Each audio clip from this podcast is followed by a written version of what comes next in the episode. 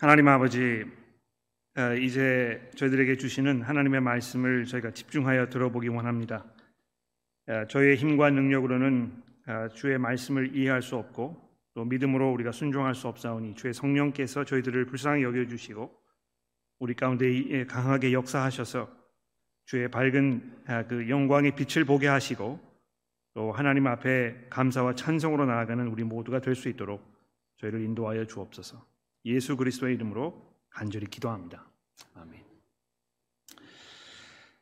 어, 신문이나 또 방송 같은 언론을 통해서 또는 어, 주변의 분들과 일상적인 생활 속에서 그리고 또 요즘은 특히 소셜 미디어 어, 이런 것들을 통해서 어, 기독교의 신앙을 비판하고 또 반대하시는 분들이 하시는 말씀을 우리가 자주 접하게 됩니다.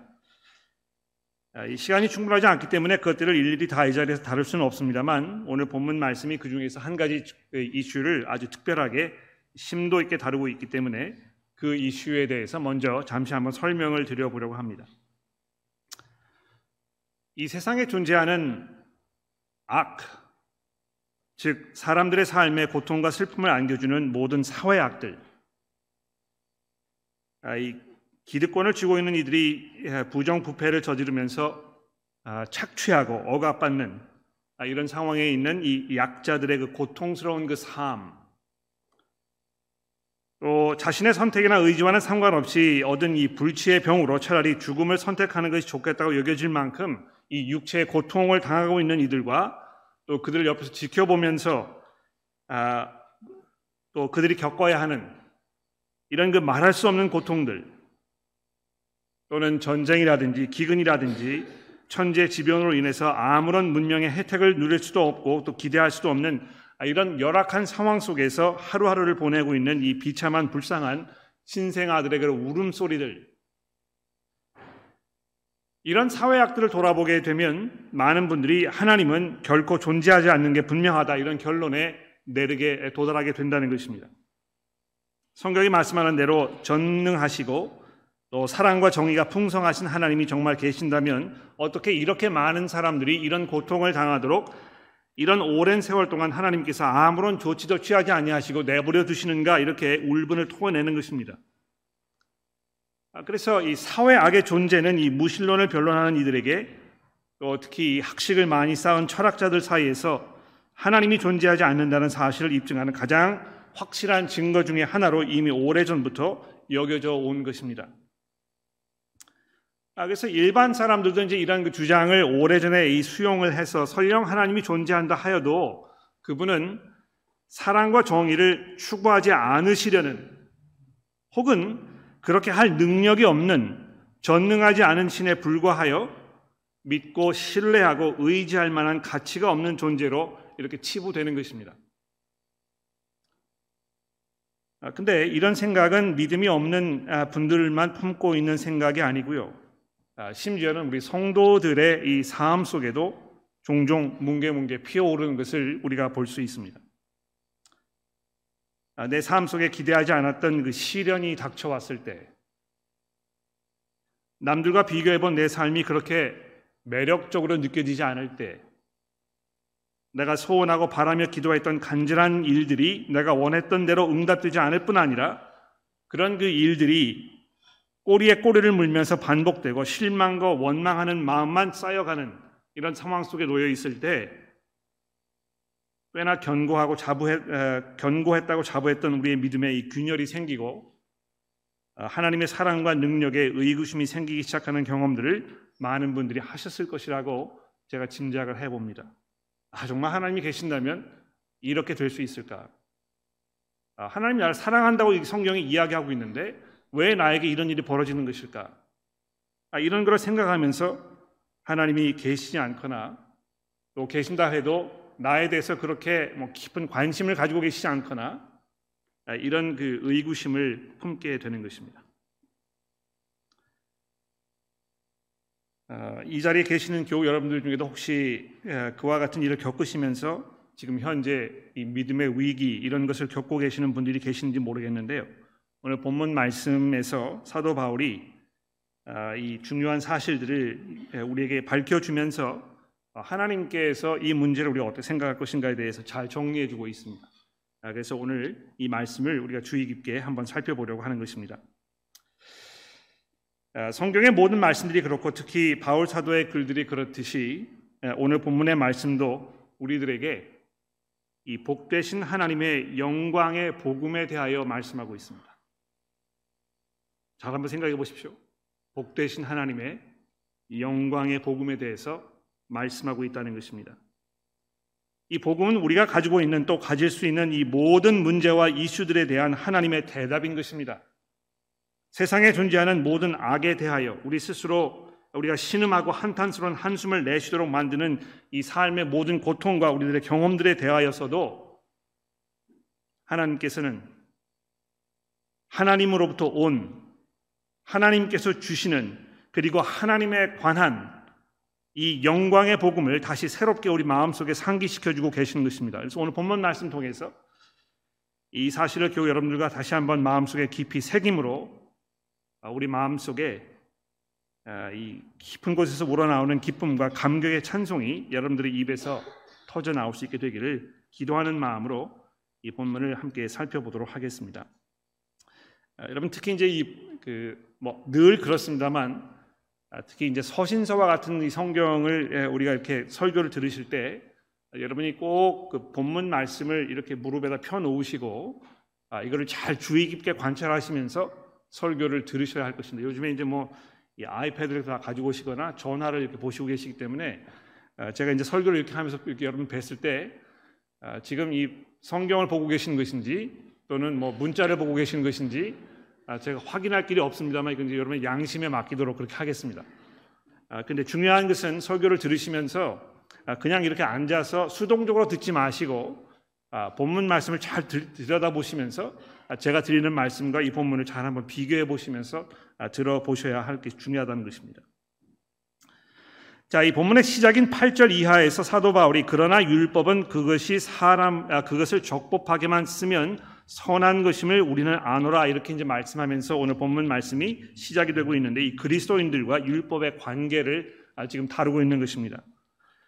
다소 이제 느닷없이 이렇게 예, 느닷없다 뭐 이렇게 느끼실지 모르겠습니다만 이것은 그 지난주 본문에서 사도 바울이 교회 안에서 율법의 선생이 되려 하나 자기가 말하는 것이나 자기의 확증하는 것도 깨닫지 못하는 그래서 정결한 마음과 선한 양심과 거짓이 없는 믿음에서 나오는 사랑과 이 하나님의 경륜, 즉 하나님께서 이루고자 하시는 하나님의 비즈니스 아, 이런 것을 추구하기보다는 오히려 신화와 끝없는 족보에 몰두하여 헛된 말에 빠져서 거기에서 헤어나지 못하는 자들에 대하여 다루기 시작했기 때문에 지금 사도 바울이 이 율법의 문제를 이야기하고 있는 것입니다.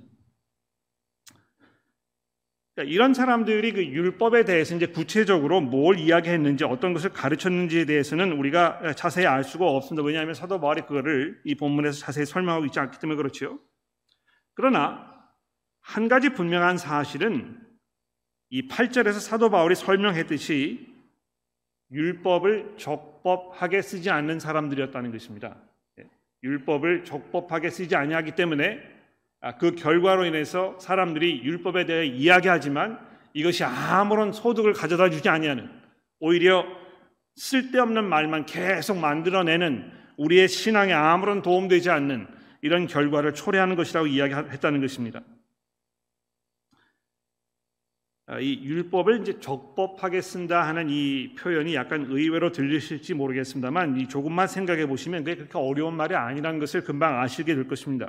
이 율법이라는 것은 하나님께서 의도하신 대로 이해하고 또 이것을 사용해야 하는 것인데 즉 하나님께서 정하신 방법과 생각으로 받아들이고 이해하는 것이 마땅한 것인데 이제 그거를 적법하다 이렇게 이제 표현한 것이죠. 적합하게 하나님께서 의도하신 대로 그리고 무엇보다도 여러분 그 11절 말씀이 이야기하고 있는 대로 이 복되신 하나님의 영광의 복음을 따르는 즉 그 복음에 부합되는 복음이 말씀하는 것과 일치하는 방법으로 이 율법을 받아들이고 이해하는 것이 아주 당연하다는 것을 지금 말하고 있는 것입니다. 그러니까 그렇게 하지 아니하고 아, 이것을 뭐 신화라든지 쓸데없는 족보에 관해서 아, 필요 없는 말만 계속 내, 쏟아내는 이런 사람들의 방법처럼 율법을 생각하지 말고 하나님께서 정하신 대로 그리고 무엇보다도 찬송 받으실 하나님의 이 영광의 복음에 부합되는 방법으로 이 율법을 잘 생각하고 이해하고 아, 우리 그리스도인의 삶 속에 이것을 적용하는 것이 필요하다는 것을 바울 사도가 지금 얘기하고 있다는 것입니다. 그러니까 그런 면에서 아, 우리가 이제 이 그리스도인으로서 이 율법을 어떻게 받아들여야 될 것인가 이것을 우리가 좀 더 신중하고 주의 깊게 생각해 볼 필요가 분명히 있는 것입니다. 아, 우리가 이 행위로 말미암지 아니하고 오직 믿음으로 말미암아 구원을 얻는다고 이제 복음이 말씀하고 있다면 그렇다면 이 율법이라는 것은 그리스도인의 삶에서 어떤 위치를 차지하고 어떤 역할을 맡고 있는 것인가? 어, 우리가 뭐이 십계명을 열심히 지키는 걸 통해서 우리의 어떤 그 의의를 쌓아감으로 우리가 구원에 이르는 것이 아니라고 사도 바울이 성경을 통해서 내내 이야기하고 있다면 아, 우리가 이 구약 성경에 특히 율법, 십계명 이런 거를 그렇게 계속 읽어야 하는 이유가 무엇일까? 이런 질문을 이제 하게 되는 것이죠.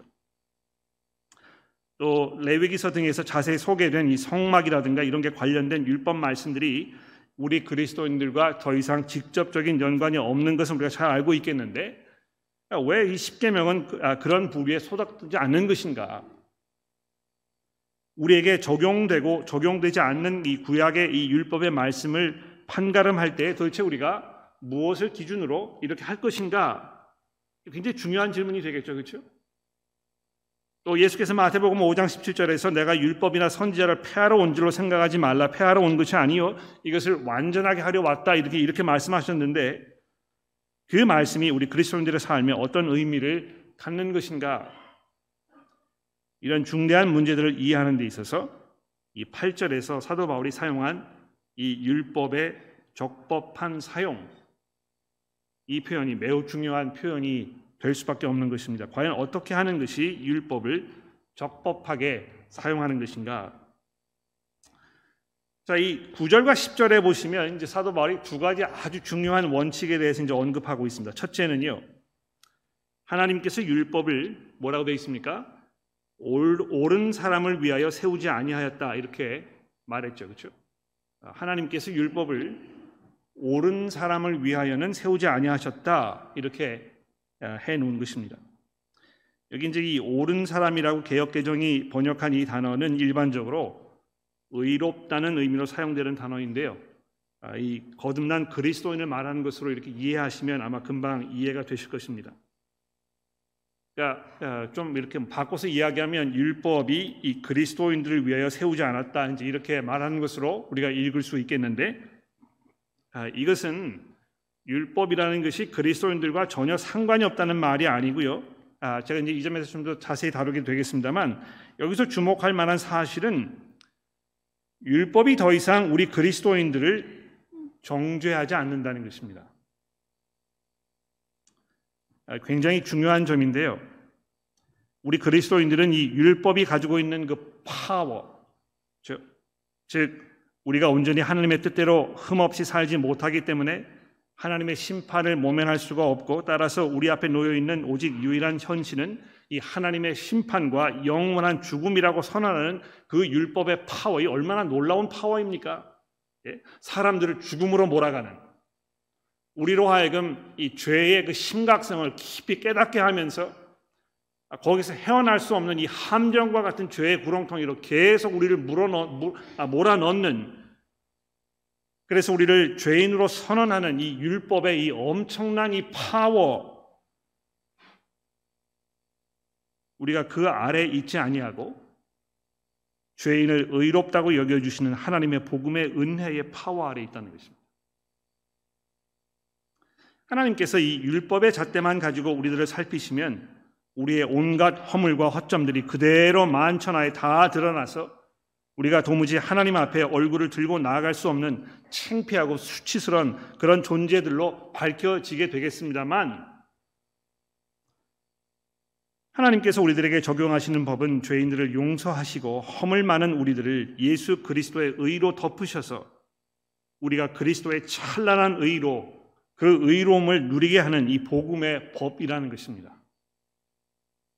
그런 면에서 율, 바울은 이 구절에서 율법이 옳은 사람을 위해 세운 것이 아니라고 이렇게 말하고 있습니다. 이게 첫, 중요한 첫 번째 포인트가 되겠죠.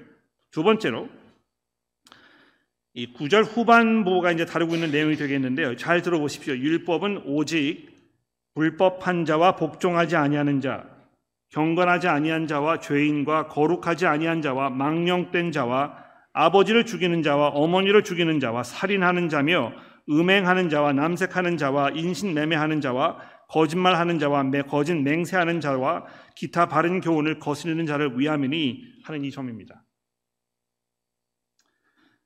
여러분 이, 이 부분을 이렇게 쭉 읽어보시면 나는 뭐 아버지를 죽이지도 않았고 어머니를 죽이지도 않았고 또 내가 살인한 적도 없고 내가 뭐 이렇게 불륜을 저질러서 아, 음행한 것도 아니고 또 여기 이야기하는 데 남색한다는 말이 이제 그 동성 연애를 한다는 말인데요. 내 동성한 뭐 그런 성향인 것도 아니고 내가 인신 매매를 했거나 아, 물론 뭐이 거짓말은 조금 하는지 모르지만 쭉 이렇게 열거되어 있는 부분에서 봤을 때 대부분의 경우에 내가 이렇게 잘 지키고 있다 이렇게 이야기해서 나에게는 별로 해당되지 않는 것이라고 이야기하실지 모르겠습니다. 그런데 여기 주목할 것은요. 이 바울이 이 목록을 기록하면서 의도적으로 10계명을 염두에 둔 것이 분명합니다. 특히 여기 이제 보시면 아버지를 죽이는 자와 어머니를 죽이는 자 여기에 대해서는 이 제5계명 부모를 공경하라 하는 그 말씀이 있지 않습니까? 살인하는 자에 대해서는 6계명 살인하지 말아라. 또 10절에 음행하는 자와 남색하는 자는 제7계명에 간음하지 말아라 하는 말씀. 또 인신매매는 남의 목숨을 함부로 자기 개인 소유와 함으로 인해서 그 사람의 자유를 내 것이 아닌데도 불구하고 이 박탈하는 이것을 말하는 것인데 이 8계명에 도둑질하지 말아라 하는 그리고 거짓말과 거짓 맹세하는 자는 제 9계명에 거짓 증거하지 말라는 이 말씀과 동일한 말씀이라고 분명히 우리가 확인할 수 있습니다. 그래서 사도 바울이 이 이야기를 하면서 이 10계명을 좀 염두에 두고 있는 게 분명한데요. 우리가 이 잘 알고 있듯이 10계명을 읽을 때마다 우리 마음속에 이제 무슨 생각이 드는 것입니까? 아, 이 부모를 공경하라고 했는데 내가 정말 부모님을 공경하고 있는 것인가? 내가 이 이웃을 사랑하라는 이 율법의 이 말씀이 아, 이 십계명에 분명히 드러나고 있는데도 불구하고 내가 정말 내 이웃을 내 몸처럼 사랑하는 이런 삶을 살고 있는 것인가? 자꾸 생각하게 되겠죠. 일말에 양심이 남아 있는 사람이라면 그 누구도 하나님의 그 기준에 내 자신을 비추어 보았을 때 우리가 의롭다고 우리 스스로를 평가할 수 없다는 것을 우리가 인정하지 않을 수 없을 것입니다. 저도 마찬가지고 여기 앉아 계시는 여러분도 매 한 가지입니다. 우리는 얼마나 나약한 존재인지 우리 스스로의 양심에 따라서도 행동하지 못하는 하나님의 어떤 기준은 불구하고 우리 스스로가 우리 스스로에게 정해 놓은 그 기준에도 부합하는 삶을 살지 못하는 아주 나약한 존재라는 것입니다. 하물며 하나님의 기대를 생각했을 때는 말할 필요가 뭐가 있겠습니까? 그래서 율법은 사람들로 하여금 하나님께서 싫어하시는 이 죄악된 행동들이 무엇인지 아주 분명하게 사람들에게 밝혀주고 또 밝혀줄 뿐만 아니라 우리 모두가 그런 행동을 계속 범하면서 살고 있다는 사실을 드러내 줌으로 인해서 모든 사람들이 하나님 앞에서 죄인이라는 사실을 아주 강력하게 증언하고 있다는 것입니다. 이런 사실들은 바울 사도가 신약의 다른 여러 곳에서 이미 밝히 설명하였는데요. 예를 들어서 이제 로마서 7장 같은 곳에 보시면 7장과 8절에 이런 말씀이 있습니다. 그런즉 우리가 무슨 말을 하리요 율법이 죄냐 그럴 수 없느니라. 율법으로 말미암지 않고는 내가 죄를 알지 못하였으니. 그러니까 이거는 뭐 율법이 없었을 때 사람이 죄를 짓지 않았다는 걸 얘기하는 것이 아니고 그냥 우리 마음대로 사는 거예요. 아, 때로 그냥 양심의 기준을 따라서 그냥 내가 내 생각에 맞는 대로 이렇게 하면 되겠다, 저렇게 하면 안 되겠다는 어떤 그 내 나름대로의 기준을 가지고 살고 있었는데 이것이 하나님께서 원하시는 것인지 아닌 것인지에 대해서 우리가 확인할 수가 없다는 것입니다. 여러분 사실 살펴보시면 아, 문화나 뭐 어떤 그 민족적 성향 이런 것쭉 따라가지고 어떤 시대의 흐름에 따라서 사람들이 가지고 있는 도덕적 기준이 계속 바뀌지 않습니까? 그렇죠. 그런데 문화라든지 뭐 사람의 성향이라든지 시대라든지 이런 걸 다 떠나서 하나님께서 이 문제를 어떻게 생각하고 계시는가? 이것은 하나님께서 자기의 뜻을 보이지 아니하시면 우리 인간의 측에서 이것을 우리 상상으로 추측으로 이렇게 단정을 지을 수가 없다는 것입니다. 그렇지 않습니까? 아, 제가 여러분들에게 제가 원하는 것이 무엇인지, 제가 뭘 좋아하는지, 아, 제가 뭘 싫어하는지에 대해서 이렇게 밝히지 않으면 여러분이 뭐 뭐 제 옷차림새라든지 뭐 말투라든지 이런 걸 근거로 해가지고 어느 정도 추측하실 수 있을지 모릅니다만 거기에 대해서 확답을 내리실 수 없을 것입니다. 이것은 오직 제가 제 스스로를 여러분들에게 보여드렸을 때, 이거를 밝히 드러내었을 때, 즉 하나님께서 그것을 우리에게 계시하셨을 때만 아 하나님께서 이걸 이렇게 생각하고 계시는 것이구나. 아 이것이 옳고 그른 것이구나. 하나님의 기준에 비추어 보았을 때 이것이 하나님의 뜻이구나 하는 것을 우리가 비로소 알게 된다는 것입니다. 어떤 사람들은 뭐 그렇게 얘기해요. 아, 하나님께서 계시지 않아도 얼마든지 인간이 인간의 힘으로 아, 옳고 그런 것을 판단할 수 있지 않느냐. 뭐 하나님이 계시지 않아도 사람을 살인하는 것이 나쁘다는 것을 모든 사람들이 다 알고 있지 않느냐 이렇게 이렇게 얘기하죠. 뭐 경우에 따라서 사람들이 아, 하나님의 법이 없어도 옳고 그런 것을 판단할 수 있는 것인 것처럼 보일 수 있습니다. 그러나 성경 말씀이 우리에게 이야기하는 말은 무엇입니까? 그것이 우연의 일치라는 것입니다. 네. 이것이 인간이 아주 똑똑해서 인간이 아주 능력이 많아서 자기 스스로 연구하고 생각해 가지고 아 이것은 절대적으로 옳지 않은 것이다 이렇게 생각해서 아 이렇게 하지만 여러분 이 살인의 문제를 생각해 보십시오. 낙태의 문제, 또 안락사의 문제 이런 모든 문제를 이렇게 연결해서 생각하기 시작하면 사람들이 그이 살인하는 문제에 대해 가지고 있는 이, 이 기준이 우리가 생각하는 것만큼 그렇게 절대적이지 않다는 것입니다. 그렇죠? 오직 하나님께서 인간의 문화와 인간의 생각과 인간의 경험과 관련 없이 하나님의 그 끝과 계획을 온전하게 계시하셨을 때만 우리가 비로소 하나님께서 원하시는 것이 무엇인지 분명하게 알게 되는 것인데 그것이 없을 때에는 그냥 사람들이 자기 눈에 맞는 대로 그냥 행동하면 되는 것입니다. 그러니까 이 사회 속에서 특히 우리가 지금 겪고 있는 여러 가지 그 이슈들 안락사를 할 것인가 말 것인가 뭐이 그 낙태를 할 것인가 말 것인가 여기에 대해서 왜 이렇게 논란이 많은 것입니까? 다 사람들이 생각이 다르기 때문에 그런 것입니다. 그러나 하나님께서 분명히 이 율법을 통하여 무엇이 옳은 것인지 그런지에 대해서 아주 절대적으로 이렇게 선언해 놓으셨기 때문에 우리가 그것을 근거하면서 죄가 무엇인지에 대해서 이제 비로소 정의를 내릴 수 있는 분명한 이 객관적 근거가 우리에게 주어지는 것이고 그것이 없었기 때문에 없었을 때에는 뭐가 죄인지에 대해서 우리가 판단할 수가 없다는 것입니다. 세 번째로 주목할 것은 이 11절에 보시는 바와 같이 이 교훈은 내게 맡기신 바 복되신 하나님의 영광의 복음을 따름이라 하는 이 말씀입니다. 예. 아, 이것은 이제 그 어, 우선적으로 아, 율법이 말씀하는 것과 복음이 이야기하고 있는 것이 동일한 사실이라는 것입니다. 율법 율법과 복음이 서로 다른 것을 이야기하는 것이 아니고요. 이 율법이 가지고 있는 기본적인 정신, 하나님께서 율법을 통하여 드러내시고자 하는 그 목적, 이것이 이 복음을 통하여 드러난, 드러난 하나님의 성품과 하나님의 계획과 하나님의 목적에 아주 부합되는 것이라는 것입니다. 그러니까 어떤 면에서는 이 율법을 통하여 우리가 이제 부분적인 하나님의 계획에 대해서 알게 되었는데 이것을 좀 더 뒤로 물러나서 이렇게 바라보게 되니까 이 복음을 통하여 보다 전체적이고 보다 완벽하고 보다 총체적인 하나님의 그 계획에 대해서 이제 우리가 이해하게 되었다는 것이죠. 그래서 우리가 이 구약 성경을 읽을 때에 특히 이 율법의 문제를 생각할 때 이 복음의 안경을 끼고 이것을 바라보아야 한다는 것입니다. 그래서 12절 이하부터 사도 바울이 자기 자신을 예로 들면서 이 복되신 하나님의 그 영광의 복음을 우리에게 이제 설명합니다. 여러분 그 하나님의 영광의 복음이라는 이 바울 사도의 이 표현을 주목해 보십시오. 아, 이 교훈은 내게 맡기신 바 복음을 따름이라 이렇게 사도 바울이 기록을 하였어도 아, 우리가 뭐 그런가 보다 그냥 지나갔을 거예요. 그러나 구태여 이 부분에서 사도 바울이 이런 여러 가지 다른 단어를 여기 사용해 가지고 이 복되신 하나님의 영광의 복음이라고 이야기했던 그 이유가 무엇일까 우리가 깊이 생각해 볼 필요가 이제 분명히 있다는 것입니다. 여러분이 영광이라는 것은 아, 시드니의 예를 들어봅시다. 이 시드니의 영광이라 하면 뭐가 되겠습니까? 무엇이 시드니를 영광스러운 도시로 만듭니까?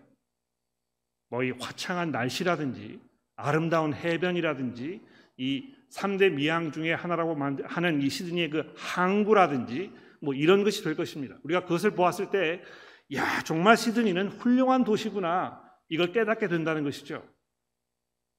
그렇다면 이 하나님의 영광은 무엇입니까?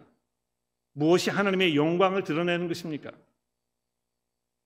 아, 이미 하나님께서 아, 출애굽기서 33장과 34장에서 모세가 하나님에게 하나님이요 저에게 하나님의 영광을 보여 주십시오 이렇게 아, 요청하지 않았습니까? 그랬을 때 하나님께서 어떻게 응답하셨습니까?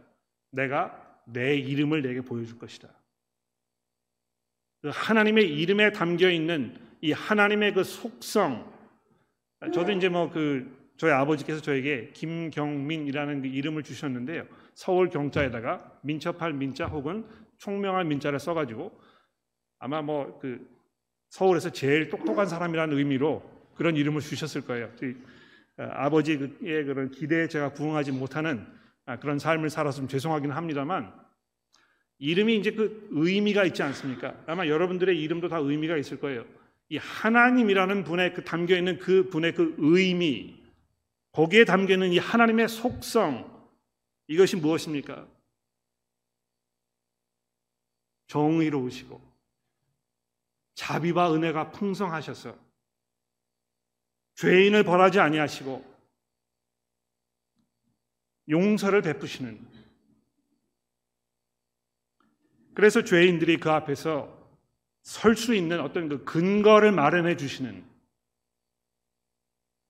그러나 죄인들을 그냥 간과하지 아니하시는 이런 하나님의 속성에 대하여 말씀하고 있다는 것입니다.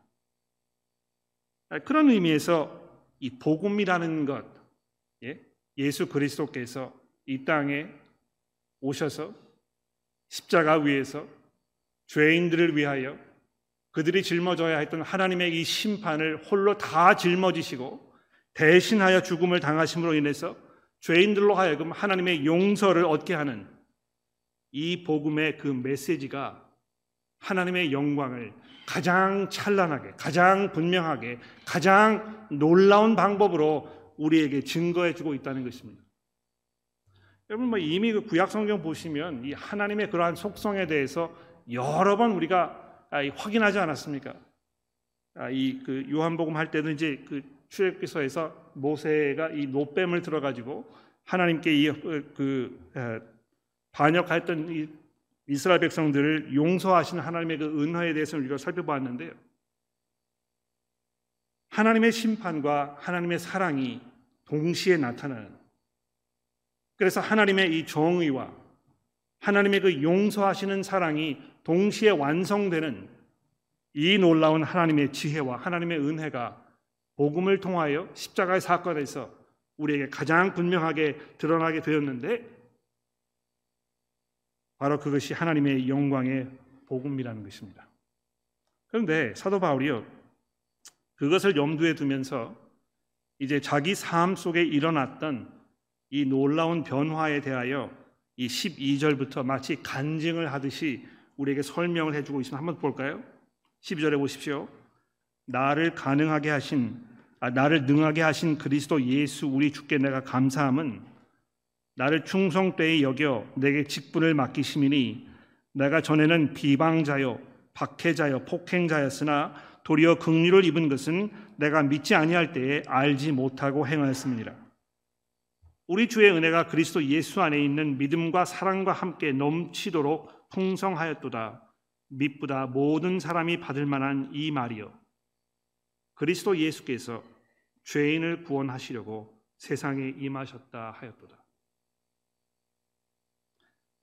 자 여기 보시면 나를 능하게 하신 그리스도 예수라고 맨 먼저 주님에 대해서 설명하고 있습니다. 아, 사도 바울이 뭐 그 예전에 어떤 삶을 살았는지 이 본문에 이미 이야기하고 있는 것처럼 아, 구제불능의 인간이었습니다. 그렇지 않습니까? 예수를 비방하고 교회를 박해하고 성도들을 폭행하였던 정말 극악무도한 허악하기 그지없는 자기의 어떤 그 스스로의 의에 대해서 정말 자만하고 아 그래서 모든 사람들을 정죄하였던 이 사람 도무지 자기의 힘으로는 그 구렁텅이에서 벗어나올 수 없는 그런 형편에 있던 이 사람을 어떻게 하셨습니까? 그리스도 예수께서 능하게 하셨다고.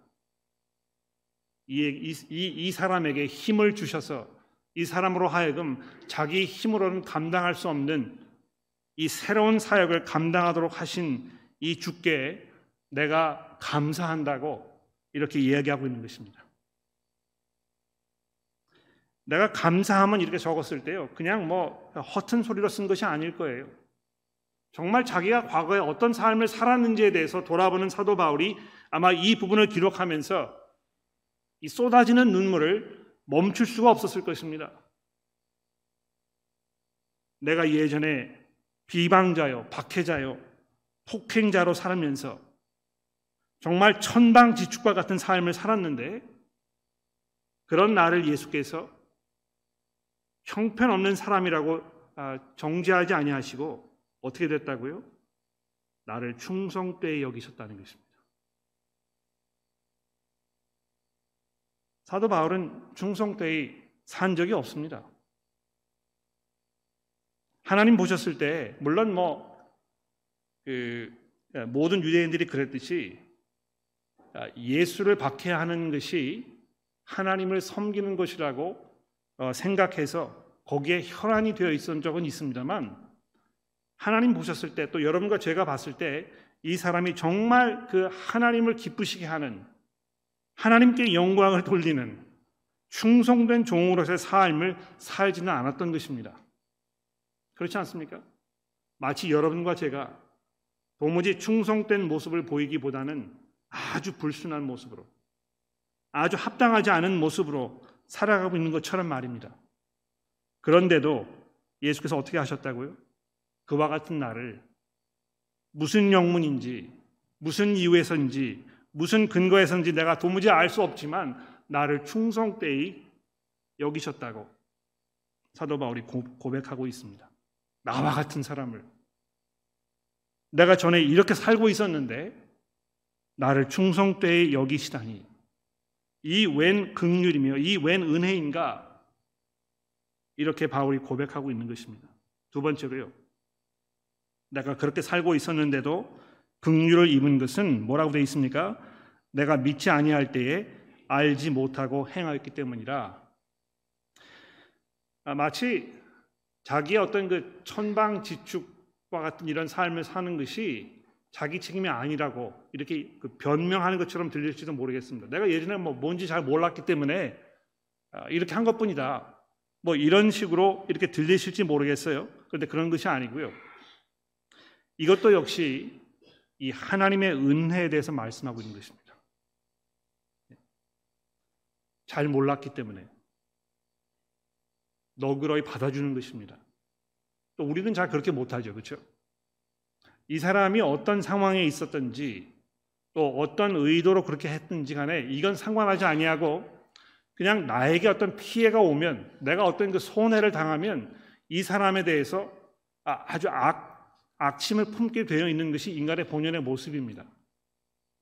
그런데 하나님께서는요, 사도 바울이 그리스도를 만나기 이전에 잘 몰라서 무엇이 하나님의 뜻인지에 대해서 분간할 수 있는 능력이 없었기 때문에 이렇게 행동했던 그것을 보시면서 너그럽게 그를 받아주시고 인정하셨다는 것입니다.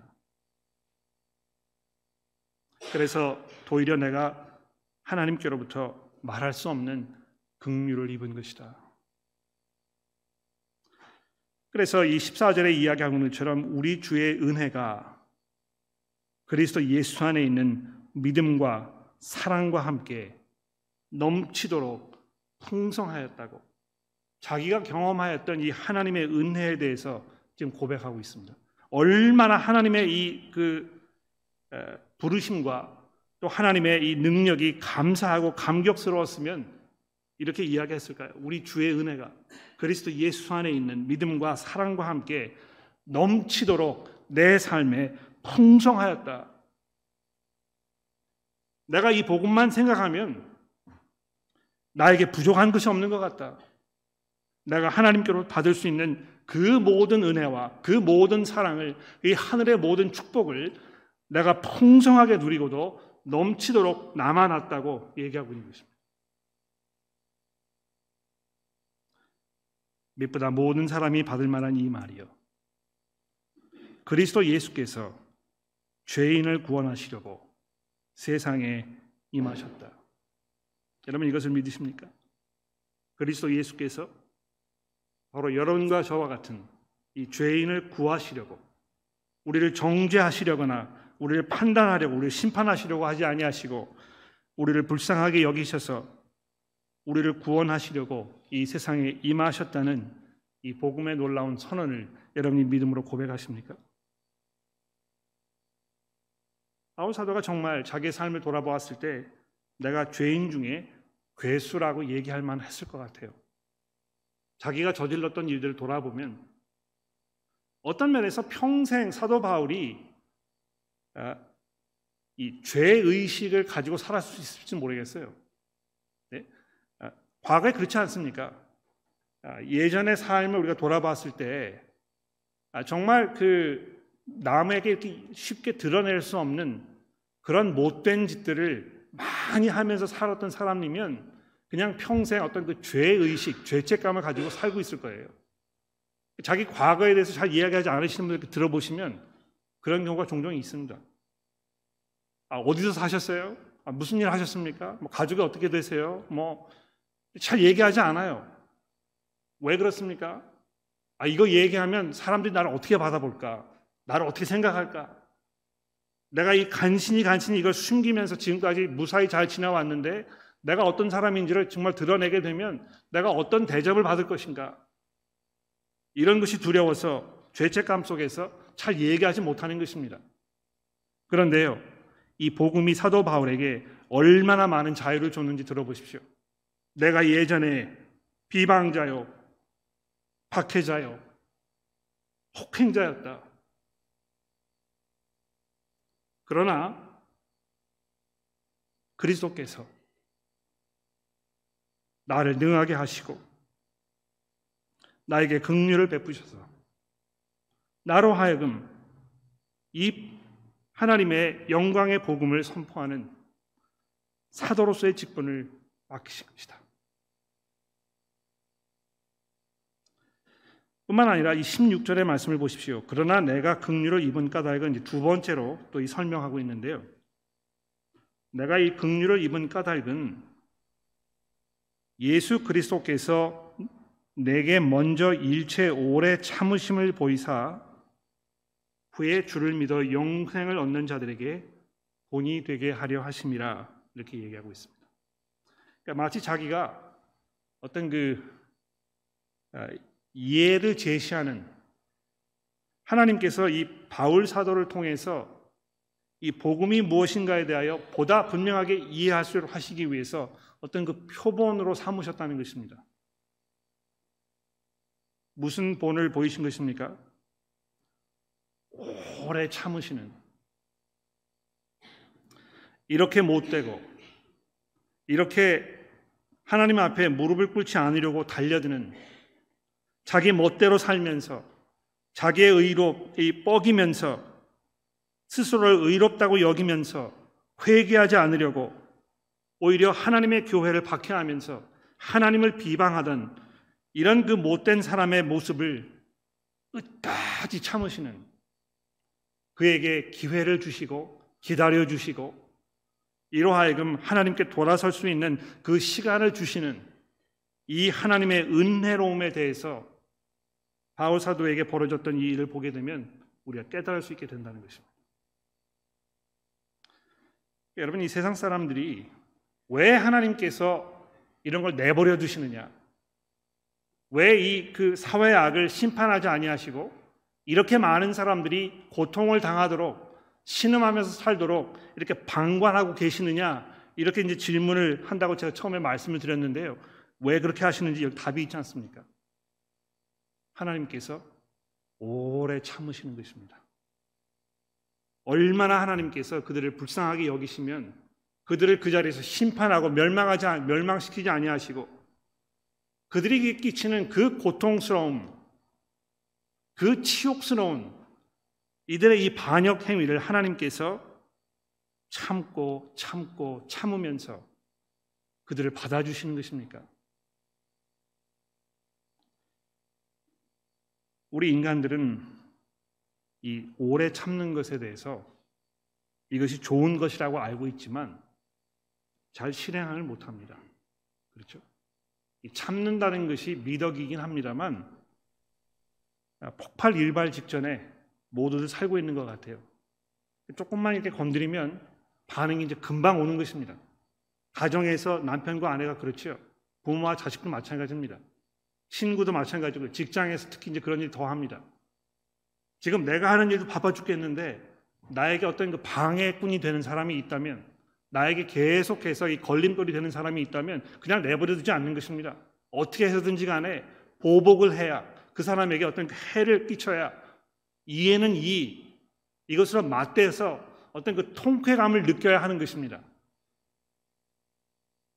그런데 하나님께서 그렇게 하지 아니하시고 오래 참으시는 것입니다. 왜 그렇습니까? 주를 믿어 영생을 얻는 자들에게 본을 보이시려고. 아, 하나님께서 이래서 지금까지 세상을 심판하지 않으신 것이구나. 나 같은 사람도 예수를 만나서 하나님의 은혜 가운데 들어가시도록 하시기 위하여 하나님께서 지금까지 참으신 것이구나.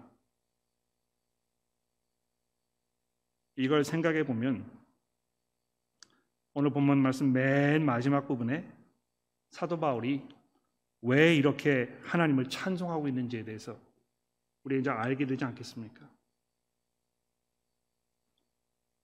그저 할 수 없어서 겉으로 드러나는 그런 빈 말의 찬송이 아니고 이 영원하신 하나님 썩지 아니하시는 즉 변하지 않는다는 것입니다. 아주 동일하신 창세 전부터 지금까지 죄인들을 향한 이 뜨거운 열정으로 기다리시면서 우리에게 기회를 주시는 이 영원하신 그 하나님 그분에게 모든 영광과 찬송이 돌아가는 것이 마땅하다고 사도 바울이 오늘 본문 말씀에서 증거하고 있습니다. 우리가 이 복음 안에 은혜 안에 있을 때에 이것이 우리의 고백이 되었을 때 우리가 정말 죄인들을 구원하시기 위해서 이 땅에 오셨던 예수 그리스도를 통해 드러난 하나님의 이 영광의 복음을 우리가 마음속에 깊이 품고 있을 때 삶의 모든 문제들이 해결될 것입니다. 우리가 믿음과 소망으로 인내심으로 이 세상을 살아가게 될 것입니다. 이 얼마나 놀라운 은혜이며 얼마나 놀라운 하나님의 사랑입니까? 그 안에 우리 모두가 함께 거하게 되기를 간절히 기도합니다. 기도하겠습니다. 하나님 아버지, 죄인들을 구원하시기 위하여 이 땅에 오셨던 예수 그리스도의 그 사랑과 그 놀라운 은혜에 대해서 저희가 다시 한번 돌아보며 마음이 뜨거워지고 하나님의 그 놀라우신 계획에 우리가 감탄하지 않을 수 없습니다.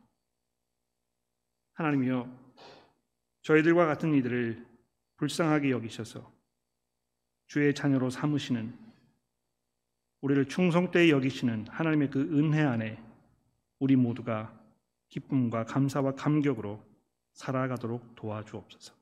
예수 그리스도의 이름으로 기도합니다.